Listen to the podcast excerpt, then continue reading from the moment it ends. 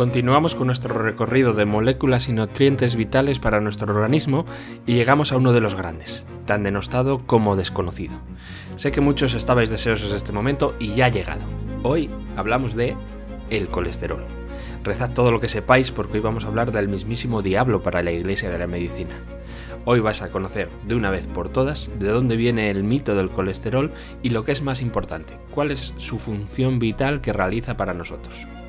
Si te gustó el episodio de la vitamina D, este no te lo puedes perder. Estás a punto de descubrir por qué hay una guerra abierta contra esta molécula tan esencial para nosotros. Comenzamos.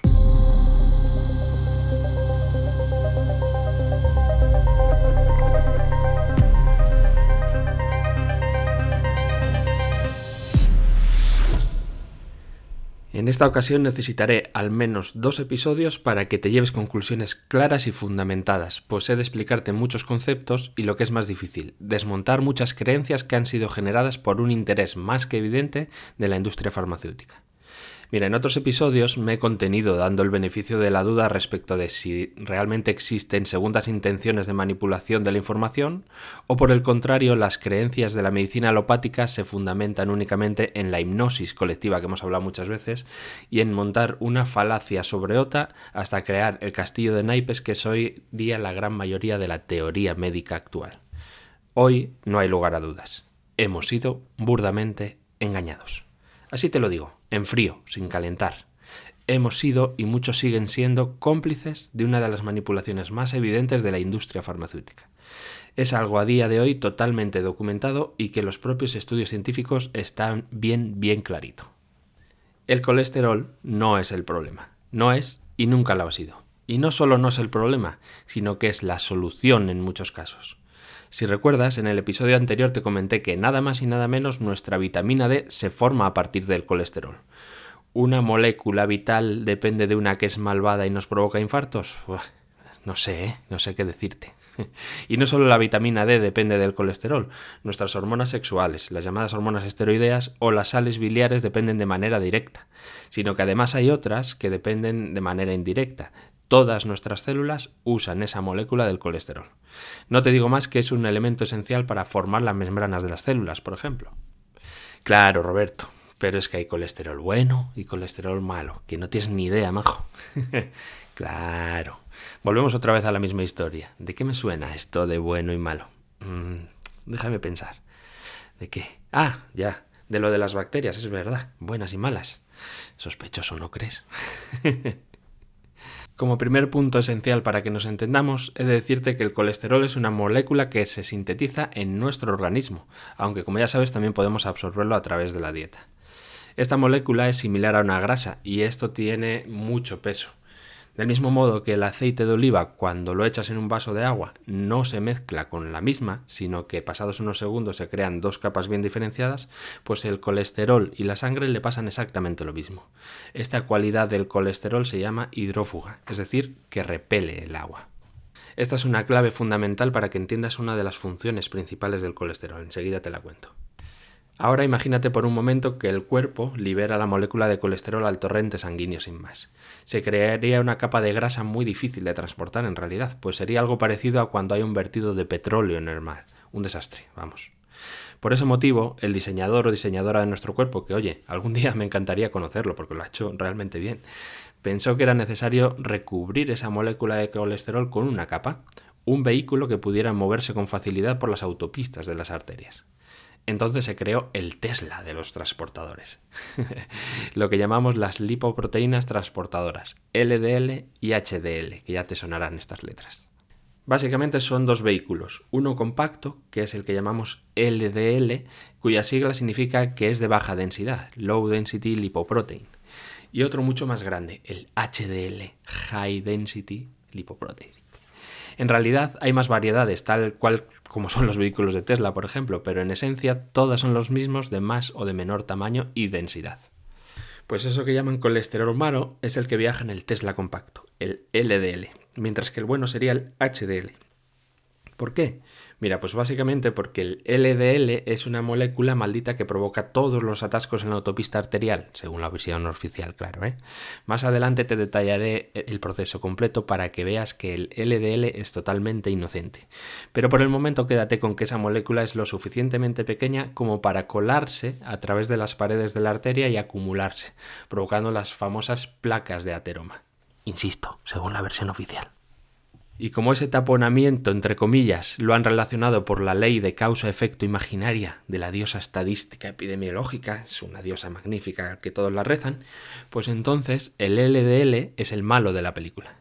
Tranquilo, tendremos tiempo para detallarlo y que comprendas perfectamente por qué los estudios epidemiológicos perdón, son los de más baja evidencia y especialmente los nutricionales son tremendos en esto. ¿Y por qué dicen que el HDL es el bueno? Bueno, pues porque básicamente el HDL funciona como un remolcador. ¿Qué significa esto? Que es el encargado de ir recogiendo todas las moléculas de LDL que no se hayan usado para llevarlas de vuelta al garaje. Imagínate, tal como ya está pasando en las grandes ciudades, que las calles se llenan de esos patinetes de alquiler que se han quedado sin batería y que la gente los deja por ahí tirados en cualquier lado.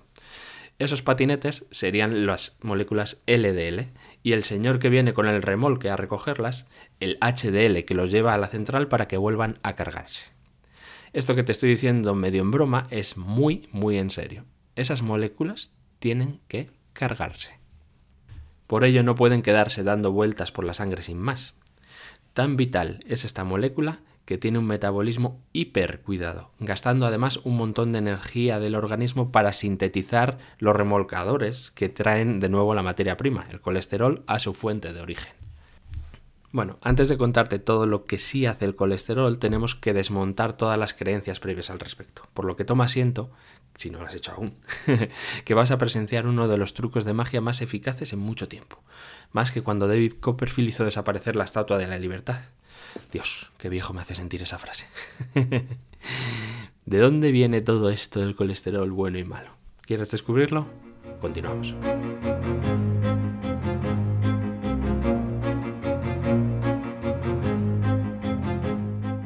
Todo esto del malvado colesterol tiene una fecha clave a partir de la cual se produjo un antes y un después.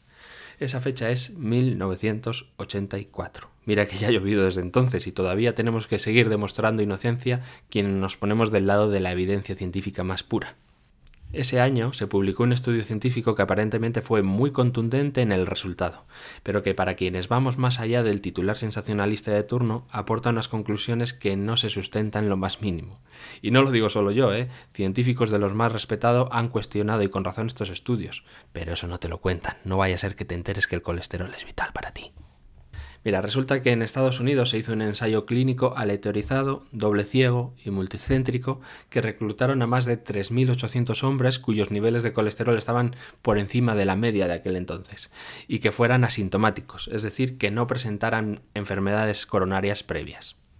Hasta aquí el estudio ideal, todo correctísimo se hicieron sus correspondientes dos grupos. La mitad de los hombres tomó un fármaco para bajar niveles de colesterol, provocando que no se reabsorba la bilis, que está hecha de base de colesterol, y por ende reduciendo los niveles del mismo en sangre. Y otro grupo se les dio un placebo similar. Insisto, hasta aquí sigue siendo un estudio planteado de 10. Los resultados arrojaron que los que tomaron el fármaco redujeron un 8% de colesterol en sangre. Nada mal, ¿verdad? Y lo mejor de todo, tuvo un 24 menos de muertes por enfermedad coronaria de los del grupo placebo. Y se redujo un 19% los infartos agudos. Joder, un éxito rotundo, ¿eh? Bien, pues he aquí el truco de magia que te decía. Lamentablemente esto sucede constantemente en la gran mayoría de estudios, puesto que no te olvides, todo este mega estudio cuesta un dineral hacerlo, y alguien tiene que pagar la fiesta. Si tú pones dinero, excepto de que si eres un puro altruista, esperas recibir algo a cambio que rentabilice todo eso, ¿no? Bueno, pues en este y en otros muchos estudios relacionados con el colesterol hubo un listado enorme de lo que se dice conflictos de intereses. ¿Qué significa eso? Que las personas encargadas de realizar el estudio tenían relación directa con las empresas farmacológicas que iban a desarrollar los futuros medicamentos, las estatinas. Y con relación directa me refiero a cobrar directamente está estipulado que hasta 9.000 euros al año puedes cobrar de una empresa sin considerarse eh, conflicto de interés. De 9.000 en adelante ya sería considerado conflicto de interés. Bueno, pues todas las personas que se encargaron de hacer este estudio y otros muchos tenían muchos conflictos de intereses. Y no sé tú, pero yo si veo una colilla en el suelo, tiendo a pensar que hayan fumado. Llámame loco. Total, que además por propia experiencia te digo que cuando te hablan de estadística y porcentajes, siempre, siempre, siempre te van a poner los números más convenientes para la finalidad que se persiga. Y te lo digo yo, que desde hace más de tres años me paso horas diarias analizando estudios sobre salud humana y hongos medicinales con ese flamante 24%, ojo, 24% de reducción de muertes por el uso de fármacos, se generó el argumento perfecto para que se adaptaran algunas medidas importantes que cambiaron radicalmente cómo se veía el colesterol de ahí en adelante, puesto que antes de eso no existía evidencia alguna de que el colesterol se relacionase ni con infartos ni con enfermedades coronarias. ¿Quieres saber dónde está el truco? Mira, resulta que el truco está en que ese 24% no hace referencia al total del grupo. Que si hacemos los cálculos, la mitad de los participantes que estarían en un grupo que le dieron el fármaco serían unos 1.900 hombres, cuyo 24% serían 456 personas, que según ese titular que habíamos dicho, habrían muerto de menos respecto al grupo que tomaron placebo. Mira, si esto fuese así, era más que evidente la relación del colesterol en sangre con las enfermedades y lo hubiésemos aplaudido todos. Resulta que los números reales fueron que a lo largo de todo el estudio murieron 30 personas en el grupo que recibió el fármaco, mientras que en el grupo placebo murieron 38. El 24% de diferencia se refiere a esas 8 personas de diferencia entre un grupo y otro. Esto no se trata de que valen menos esas vidas, ojo, evidentemente, pero si lo trasladamos a números reales, 8 personas representan en realidad un 0,4% del total. Te lo voy a decir de otra forma para que entre bien el dato. En el grupo que recibió el fármaco murió un 1,6% del total, mientras que en el placebo un 2% de ese grupo. Si notas mareado, esto representa que el 98% de las personas que participaron en el estudio sobrevivieron aún teniendo los niveles supuestamente altos de colesterol. Cambia mucho de verdad la película si yo te digo que los fármacos lograron reducir un 24% de las muertes, así te digo que la diferencia entre el fármaco y el placebo en cuanto a las muertes fueron únicamente del 0,4%. Es decir, estadísticamente es un cambio insignificante. Bueno, pues esta es la tónica general en los estudios epidemiológicos. De ahí que realmente tengan un bajo valor científico la gran mayoría de ellos. Aparte, que ya los datos de por sí son muy cuestionables, especialmente en temas de nutrición, como te decía. Mira, solo piensa que para hacer un estudio de estos que puedan durar un tiempo válido, algunos que duran varios años, por ejemplo, tienen que conseguir que la gente que participa siga una misma pauta nutricional por años, al mismo tiempo que tienen que rellenar formularios constantemente. ¿No crees que alguna vez pueden salirse de la dieta o rellenar de manera errónea, intencionalmente no, ¿eh? los formularios? Bueno, pues eso. Total, que ante el anuncio del supuesto 24% de reducción de muertes le siguieron otros estudios del mismo calado. Dos años después, por ejemplo, otro de los grandes hitos de los estudios en contra del colesterol. En este caso se hizo un seguimiento durante seis años de más de 350.000 personas de los niveles de colesterol en sangre y su relación al final del estudio con la cantidad de muertes por enfermedad coronaria. Conclusión, que a medida que aumenta el colesterol en sangre hay un porcentaje mayor de muertes. Según sus cifras, un terrible 413% de porcentaje más de muertes según sube el colesterol. Como ya eres avispado o avispada, ya estarás esperando cuáles fueron los números reales. Bueno, pues los números reales de esas más de 350.000 personas, en realidad murieron durante el estudio 2.258 personas, es decir, un 0,63% del total, pero espera, que ahora viene lo mejor. Como te dije, se valoraba de manera gradual. El grupo de personas con un colesterol alto iguales o superiores a los 264 miligramos por decilitro tuvo un porcentaje de muertes del 1,3. Te lo digo de otro modo para que tomes conciencia de lo que significa. Sobrevivieron el 98,3% de las personas de ese grupo con los valores mortales de colesterol por encima de 264, esos que te matan indefectiblemente y que sí o sí vas a tener un infarto. Como ves, una vez más, el lenguaje marca la diferencia. Y sí, es cierto que los del grupo del colesterol más elevado tienen un porcentaje cuatro veces más alto de muertes por enfermedad coronaria, que ese cuatro veces más alto asusta mucho, pero en realidad es del 0,3% de posibilidades al 1,3%. Y ponlo en perspectiva, redondeando, en todo el estudio, más del 99,4% de personas que estaban en ese estudio sobrevivieron. ¿Ese 0,6% justifica el ataque salvaje al colesterol? Pues obviamente no. Y más cuando la medicación tiene los efectos secundarios que tiene. Y es que, así como estos estudios, podemos ver mucho más, incluso metaanálisis, que son revisiones de cientos de estudios sobre este tema en concreto, que siguen el mismo tipo de manipulación del lenguaje. No mienten, es verdad, no mienten, pero exageran enormemente los resultados. Siguiendo la tendencia de estos estudios, estoy en lo cierto cuando digo que el reducir el colesterol en sangre no produce diferencia significativa en la cantidad de muertes por enfermedades coronarias. No las produce. Hemos visto en el primer estudio una reducción del 0,4% del total y en el segundo estudio, ese de tantísimas personas, solo un 0,6%. Ambos muy muy cuestionables ya solo en la forma en cómo se elaboró la recogida de datos de ese estudio. Nuevamente, por experiencia te digo que productos naturales como los hongos medicinales logran cambios porcentualmente bastante más elevados en otros aspectos del metabolismo humano y se les sigue tachando de porcentajes no relevantes. Hay una evidente doble vara de medir. Como ves, todo es parte del juego del ilusionismo mantenido hasta la fecha.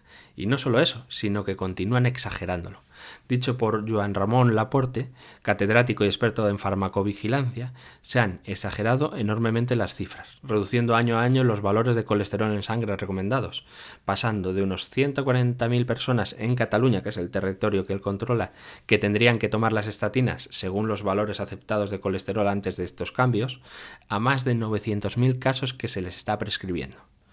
Te invito a que si no lo conoces busques información de Joan Ramón Laporte, en un verdadero experto eh, que no se deja amedrentar. Es increíble este hombre, es un gusto escucharle.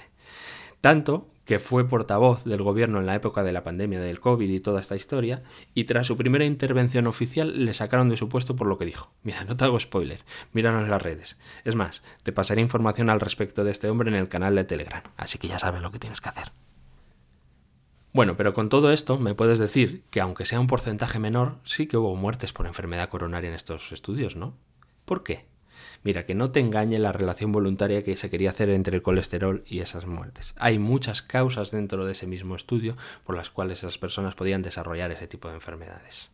Ahora lo vamos a ver. El colesterol no es la causa de esas muertes por enfermedad coronaria ni por infartos. Nunca lo ha sido.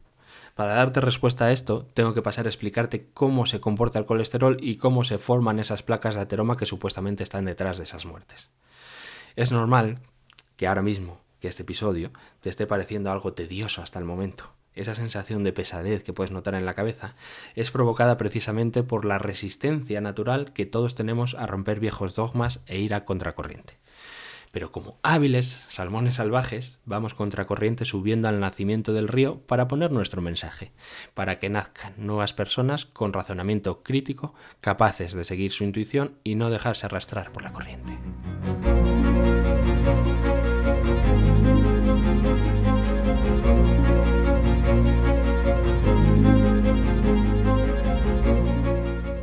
Ahora que hemos mostrado el truco de ilusionismo que sigue manteniendo la creencia acerca de que el colesterol alto en sangre provoca enfermedad, estoy en disposición de darte más argumentos sólidos para que entiendas que es una burda mentira en realidad.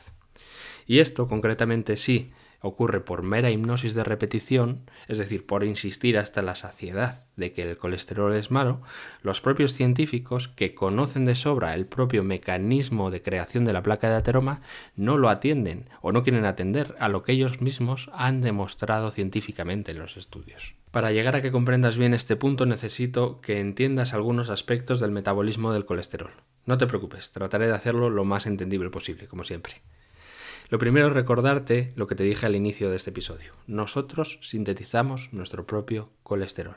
Te voy a decir más. Todas las células de nuestro cuerpo tienen la capacidad para crear colesterol si lo necesitan, aunque es cierto que hay algunos órganos en concreto que cumplen más esa función. El hígado es el protagonista en esta síntesis y en la regulación del colesterol en sangre, aunque aquí también participa el intestino, las glándulas suprarrenales e incluso los ovarios y los testículos. ¿Por qué? Pronto lo comprenderás, pues ahí radica la clave de la función del colesterol. El caso es que es un complejo sistema de regulación para asegurarse que siempre exista colesterol disponible. Si ingieres mucho por la dieta, eso envía una señal a tus células para que apaguen el interruptor de la generación de colesterol, mientras que cuando hay menor concentración de colesterol en sangre, sea por baja ingesta o por otros factores, el operario activa un interruptor, es decir, un gen que va a crear una enzima que va a poner en marcha toda la síntesis de colesterol. Las estatinas, esos fármacos inventados para reducir el colesterol, generalmente inhiben la producción de esta enzima que te acabo de decir. Aunque hay algunos que para eh, reducir el colesterol lo que hace es impedir que lo absorbas a nivel intestinal, lo que tiene dos consecuencias. Uno, que el que ingieres por dieta no lo absorbas y dos, y quizá más relevante, que el colesterol que está presente en las sales biliares y en la bilis tampoco se reabsorba en el intestino, con lo cual, entre comillas, dos fuentes menos de colesterol que tienes. Al final el organismo, a través del control hepático, hace la suma de lo que entra más lo que se genera para lograr la cantidad de colesterol que se necesita en cada momento. Luego, primer apunte, si hay una alteración hepática, como una congestión provocada por una sobretoxicidad, por ejemplo, esto puede llegar a influir en los niveles de colesterol. De todas formas, el organismo tiene mucha más capacidad de regulación de la que el hígado hace, ya que como te digo, cada célula es capaz de sintetizar y tiene su propio sensor y su propio interruptor para poner en marcha la máquina del colesterol. Ahora te pregunto, ¿crees que si no fuera importante la molécula, el cuerpo hubiera desarrollado a través de miles de años de evolución un sistema tan sofisticado? Recuerda la ley de la economía biológica que hemos nombrado en otros momentos. El cuerpo no gasta un ápice de energía en algo que no le es útil.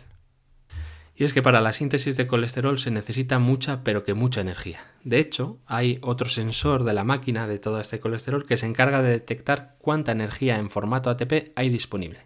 De tal forma que si baja la energía, se detiene la síntesis de colesterol. Todo esto tiene su enorme sentido biológico que pronto irás dilucidando. De momento, quédate con la idea de que es un proceso muy muy controlado y que requiere mucho esfuerzo energético. Tanto que, como te decía, se ha creado un mecanismo de retorno de las moléculas que no se usan, como te decía, a través, de entre otras muchas opciones, no es la única, a través del colesterol llamado, bueno, el HDL. Asimismo, también influyen otros aspectos como la concentración de hormonas como la de la vitamina D que decíamos en el episodio anterior, la testosterona, los estrógenos, la noradrenalina e incluso el cortisol, la hormona que llamamos del estrés. Y esto tiene su lógica porque precisamente todas estas hormonas, como te decía, están hechas del mismísimo colesterol. Sí, he aquí una de las principales funciones del colesterol, servir de materia prima para la creación de hormonas llamadas esteroideas todas ellas con vitales funciones para el organismo. Y aquí reside el motivo oscuro por el que están haciendo la lucha frontal contra el colesterol. Más allá de un simple beneficio mercantilista, que es verdad que existe y mucho, vas a alucinar cuando te lo diga.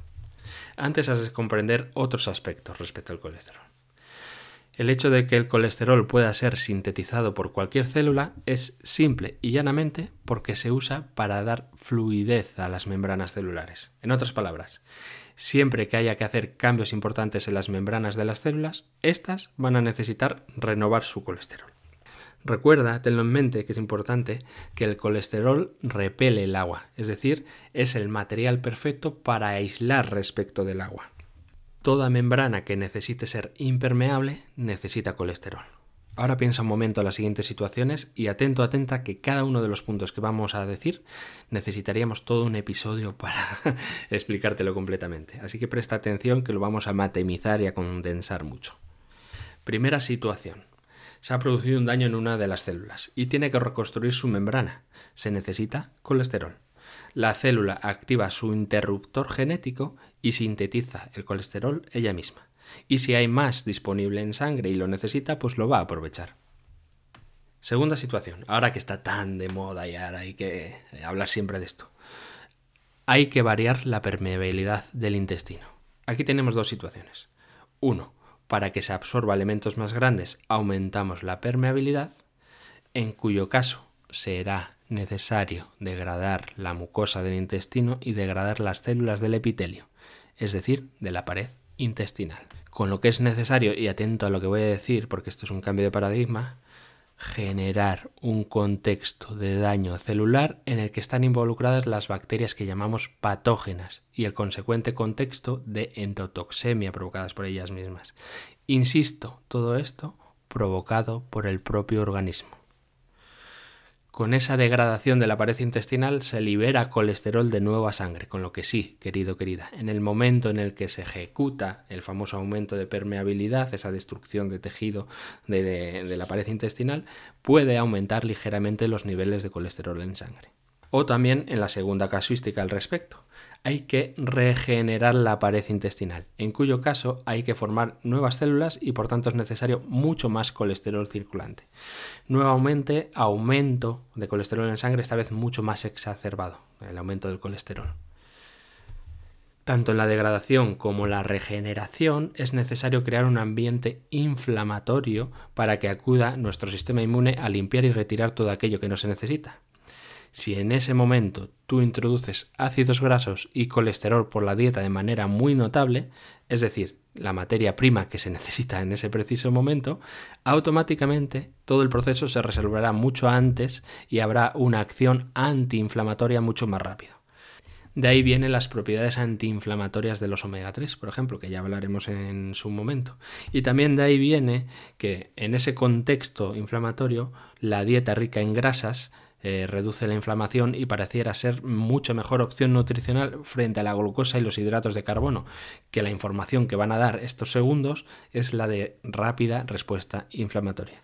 Y es que, quiero que te grabes este fuego, la glucosa tiene su sentido y la grasa tiene su sentido. Esta lucha absurda que se está haciendo entre la glucosa y la grasa es desde un punto de vista que sigue siendo alopático.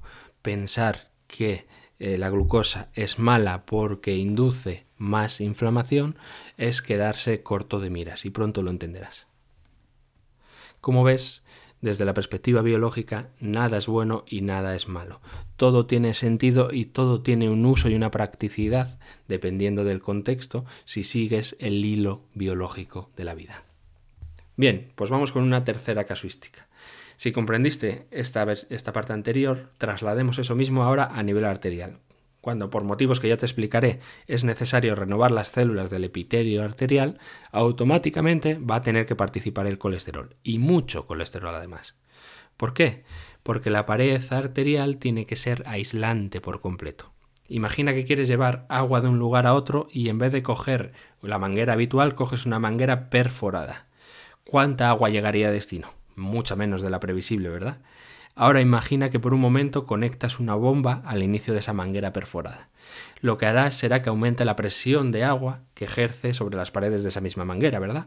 Bien, pues lo más probable que eh, ocurra es que reviente por alguno de esos poros y se derrame todo el agua. Bueno, pues exactamente eso mismo es lo que trata de evitar el cuerpo cuando empieza a acumular colesterol en la pared arterial, que se rompa tu arteria y que tengas una hemorragia interna. Para ello usa el mejor aislante como parche, el colesterol. Ergo, cuando hay que hacer una reparación celular de una arteria, lo mejor es que acuda el colesterol y para ello tiene que aumentar mucho la, cantidad de colesterol en sangre, como es lógico. He ahí el motivo por el que se relacionan niveles altos de colesterol en sangre con la arteriosclerosis. Es obvio, pero en el pensamiento lineal de que algo falla en el organismo no se comprende la trascendencia de esta acción. Solución imaginaria de las mentes planas pensantes. Rebajemos los niveles de colesterol y así evitaremos la acumulación, como no se nos ha ocurrido antes. Realidad. Al organismo le da exactamente igual. Mientras haya colesterol, va a seguir haciendo la misma función. Tardará más en poner en parche porque hay menos materia prima, pero lo va a poner igual tenemos que darnos cuenta de que esa acción es vital. Si se rompe la arteria tenemos un problema mucho más gordo que si se obstruye parcialmente una arteria. Y es precisamente este motivo por el que los datos reales de los estudios de las estatinas no consiguen modificar apenas la mortalidad por la enfermedad coronaria, porque se produce igual, ya que el motivo de esa disfunción en la arteria es otro muy distinto al del colesterol. El colesterol va a ir ahí a reparar. Sí, consiguen controlar los niveles de colesterol en sangre con las estatinas, pero eso no cambia en absoluto la función del colesterol para la vida.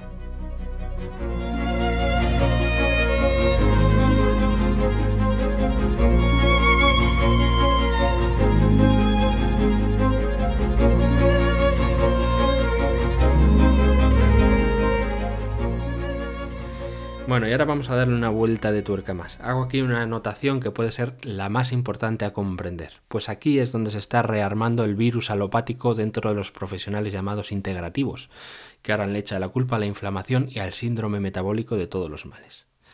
Vas a tener miles de resistencias al escuchar esto, pero ahí va, yo lo suelto y tú sabrás lo que haces con ello. Cuando hay un contexto en el que es necesario reparar la pared de una arteria, indefectiblemente se va a generar lo que llaman un contexto de enfermedad metabólica. Aunque sea la persona más sana del mundo, en ese preciso momento, si se hace una analítica de sangre, esa persona tendrá signos de una enfermedad metabólica. Y es que piensa que cuando hacemos una analítica es una simple foto de un instante. Por suerte los verdaderos profesionales no nos guiamos únicamente por la analítica y comprendemos el contexto completo de la persona. Lo que quiero que comprendas es que es el propio cuerpo el que genera ese estado, porque es el idóneo para realizar el proceso de reparación arterial. Piénsalo por un momento. Mira, hay un daño en las células y esas tienen que regenerarse, como estábamos diciendo. Ese proceso de regeneración implica una actividad enorme de sus propias células, lo que conlleva que sus mitocondrias tengan que ponerse a fabricar mucha energía. ¿Qué necesita la mitocondria para ello? Gasolina, en la forma en la que sea, bien sea por glucosa o por grasa. Inicialmente siempre va a ser la glucosa que es mucho más rápida. Para ello se libera la glucosa en sangre en grandes cantidades. Ese pico de glucosa va a estimular indefectiblemente la producción de insulina para que precisamente esa glucosa pueda entrar en las células que lo necesitan. Las células que están en ese proceso de reparación y las células inmunitarias en la zona van a consumir mucha glucosa, pero las otras células de nuestro organismo no, y están notando grandes cantidades importantes de glucosa. Con lo cual, ¿qué va a pasar? Empiezan a generar resistencia a la insulina porque ellas no necesitan más glucosa. Al mismo tiempo, se sintetiza y se libera a sangre importantes cantidades de colesterol, LDL, el malo malísimo ese que decíamos, que es el encargado de empezar a taponar la zona dañada el colesterol empieza a filtrarse y acumularse en las paredes de la arteria y los mismos macrófagos llamados para la reparación empiezan a hacer algo sorprendente desde los ojos de la nueva biología. Empiezan a fagocitar, es decir, a comer el colesterol que se ha ido oxidando en la zona y se convierten en lo que se llaman las células espumosas. ¿Qué significa células espumosas? Que son células macrófagos que cambian su propiedad viscoelástica sacrificándose para formar qué? Estrías de grasa en la zona a regenerar. Es decir, generan un pegamento mucho más eficaz en la zona para que el parche de colesterol pueda quedar bien fijado. En otras palabras, el colesterol con los macrófagos convertidos en células espumosas crea la base de la cicatriz, con exactamente la misma finalidad que cualquier otra cicatriz, cerrar la herida y asegurarse que por ese mismo punto no va a volver a romperse. ¿Se pierde elasticidad en el vaso? Sí, pero al igual que los parches de una cámara de bicicleta se fija y se endurece y por ahí ya no va a volverse a pinchar la rueda. Si en ese mismo momento en que está ocurriendo todo ese proceso hacemos una foto, hacemos una analítica, ¿qué tendríamos? Marcadores inflamatorios por todo lo que está ocurriendo a nivel arterial, aumento de glucosa por todo lo inicial que hemos visto, aumento de insulina, valores altos de colesterol, tendencia a la resistencia a la insulina, etcétera, etcétera, etcétera. Y todos esos cambios además suelen ir acompañados por variaciones en la tensión arterial porque el sistema nervioso simpático y parasimpático lo está regulando. Por tanto, ¿qué tenemos? Índices relacionados con el síndrome metabólico. Evidentemente, si es algo puntual no habría síndrome metabólico, a nadie se nos ocurre. Pero si eso pasa a menudo, hay daños recidivantes sobre la misma zona o no se termina de resolver por falta de materia prima o cualquiera que sea el motivo por el cual no se resuelve esa cicatrización, entonces se cronifica y terminan en esas fases ya que pueden ser diagnosticables como síndrome metabólico. Sé que esto que voy a decir es la parte más resistida, pero lo que quiero que comprendas es que en ocasiones concretas y bien definidas el cuerpo provoca todos esos signos malvados como la inflamación, cambios en la insulina, en la glucosa y tantos otros que ahora están demonizando por el mero hecho de que aparecen síntomas en esa fase. Con esto no quiero decir que no influyan nuestros estilos de vida, evidentemente, pero planteo una cuestión que retomaremos muy adelante en este podcast, a ver si podemos llegar en algún momento, cuando hablemos de lo que se llaman constelaciones esquizofrénicas. Esto es muy avanzado y puede que ahora no se entienda, pero quizá, y solo quizá, nuestra biología provoque que sigamos hábitos que entendemos como tóxicos, como el comer azúcar, por ejemplo, por el mero hecho de que puede necesitar crear un ambiente específico que nosotros malentendemos como enfermedad, pero que en realidad sería necesario para un proceso de reparación. Ahí lo dejo. En fin, Volvamos, que ya te he quemado mucho la neurona y estos son planteamientos de un loco, un loco loco, que se aferra al hilo de oro aun cuando toda la evidencia apunta a lo contrario. Me encantaría contar con gente a quien compartir estas perspectivas si se han tachado de loco, la verdad, o de algo mucho peor. Si tú eres uno de esos, házmelo saber. Estaré eternamente agradecido.